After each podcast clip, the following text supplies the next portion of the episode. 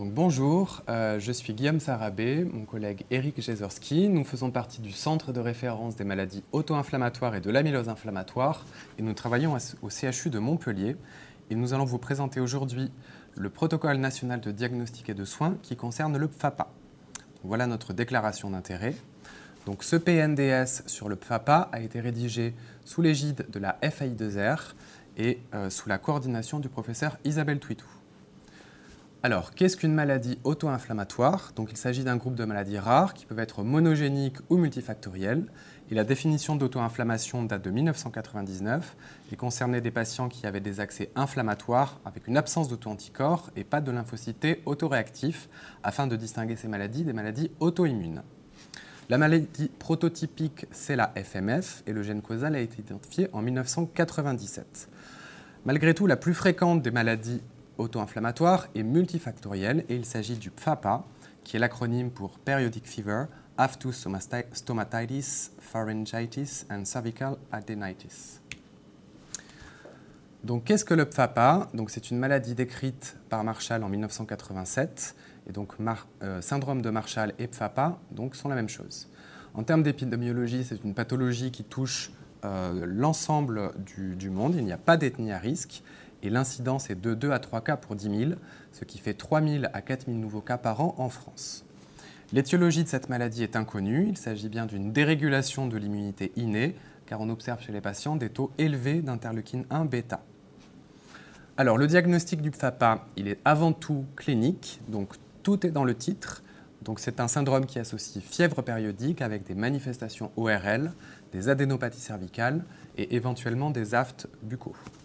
Donc le début euh, de la maladie se fait avant 5 ans classiquement, et on insiste beaucoup donc sur la nécessité de mettre en évidence une stéréotypie des accès, avec une périodicité et également une CRP élevée lors des crises. Il est très important de rechercher des signes négatifs qui orienteront vers un diagnostic différentiel et de bien s'assurer qu'il n'y a pas de cassure de la courbe staturopondérale et que l'état clinique des patients est strictement normal entre les crises. Voici ici les critères diagnostiques les plus récents qui datent de 2019 de Marco Gatorno et donc qui comprennent 1. une durée des épisodes de fièvre entre 3 et 6 jours, 2. la présence d'une pharyngite ou d'une angine à test de diagnostic rapide négatif, 3. des adénopathies cervicales pendant les épisodes, une périodicité des épisodes et des signes négatifs tels qu'une absence de diarrhée, une absence de douleur thoracique, une absence d'éruption cutanée et une absence d'arthrite pendant les épisodes.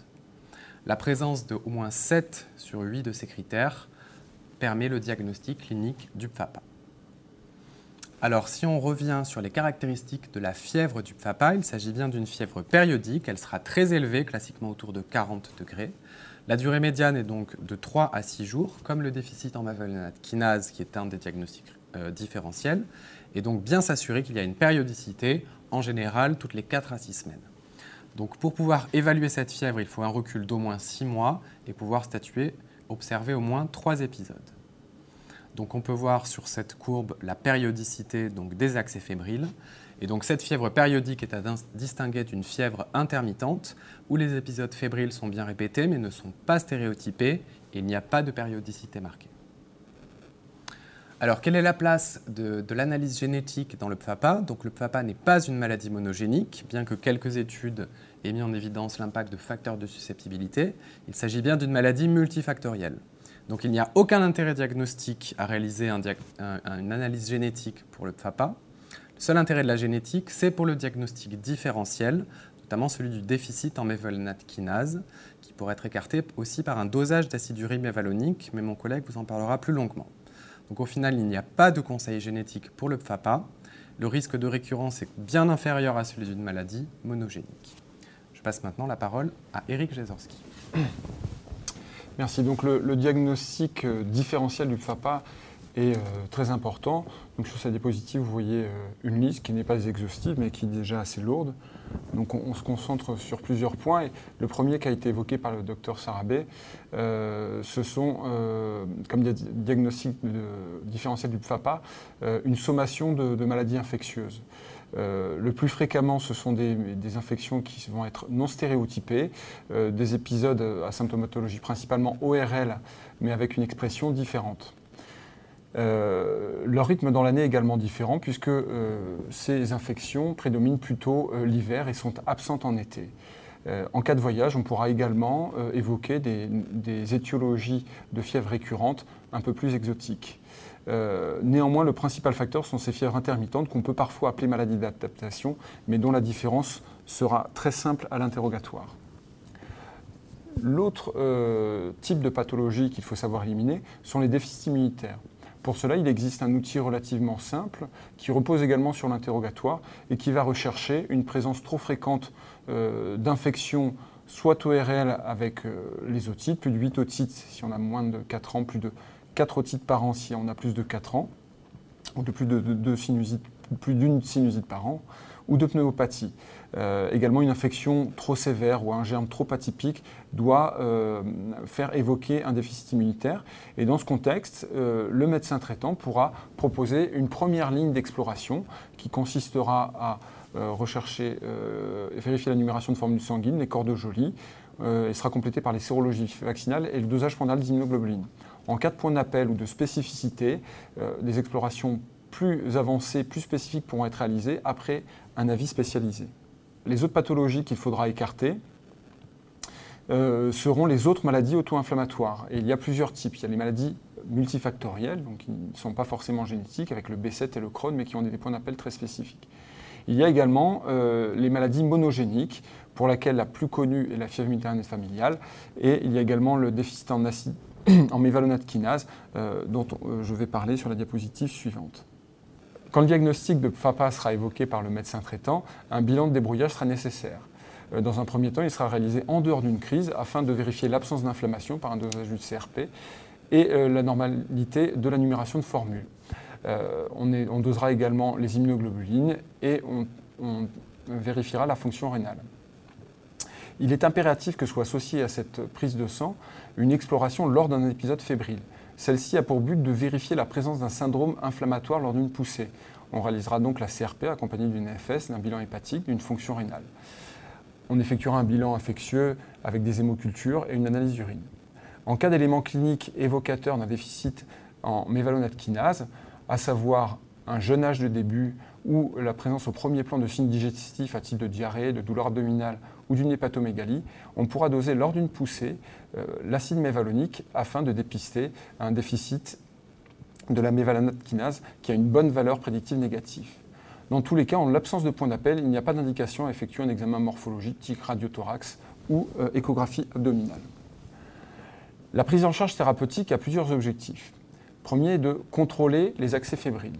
Le deuxième est de tenter de euh, limiter le nombre de poussées. Et enfin, le but final est que l'enfant conserve une qualité de vie et notamment un confort euh, psycho-socio-affectif euh, correct. Cette maladie peut entraîner de nombreux absentéismes scolaires, euh, ce qui peut perturber le bon développement d'un enfant. En termes de thérapeutique, le premier élément est de bien reconnaître les crises grâce à des prodromes qu'on retrouve souvent et du fait de la stéréotypie des accès. ces poussées devront être reconnues par les parents. la gestion de la crise en elle-même euh, consiste en la gestion de la fièvre avec les mesures physiques, le paracétamol et les anti-inflammatoires non stéroïdiens. Les corticoïdes, euh, euh, en une dose unique à la dose de 1 mg kg, pourront être utilisés car ils sont efficaces s'ils sont donnés en début de crise. Néanmoins, ils devront être prescrits avec précaution car leur utilisation peut entraîner un raccourcissement de l'intervalle entre deux crises. Enfin, on pourra effectuer en cas d'aft un traitement symptomatique des aftes. Il n'y a pas de traitement de fond euh, consensuel. En cas de crise trop répétée, il faudra faire appel à un avis spécialité.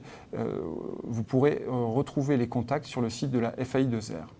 Dans tous les cas, il faudra respecter les contre-indications de chaque traitement pharmacologique. L'évolution est relativement simple, néanmoins elle nécessite un suivi au moins bisannuel. Les vaccinations sont inchangées par cette pathologie, il n'y a pas de, aucune contre-indication.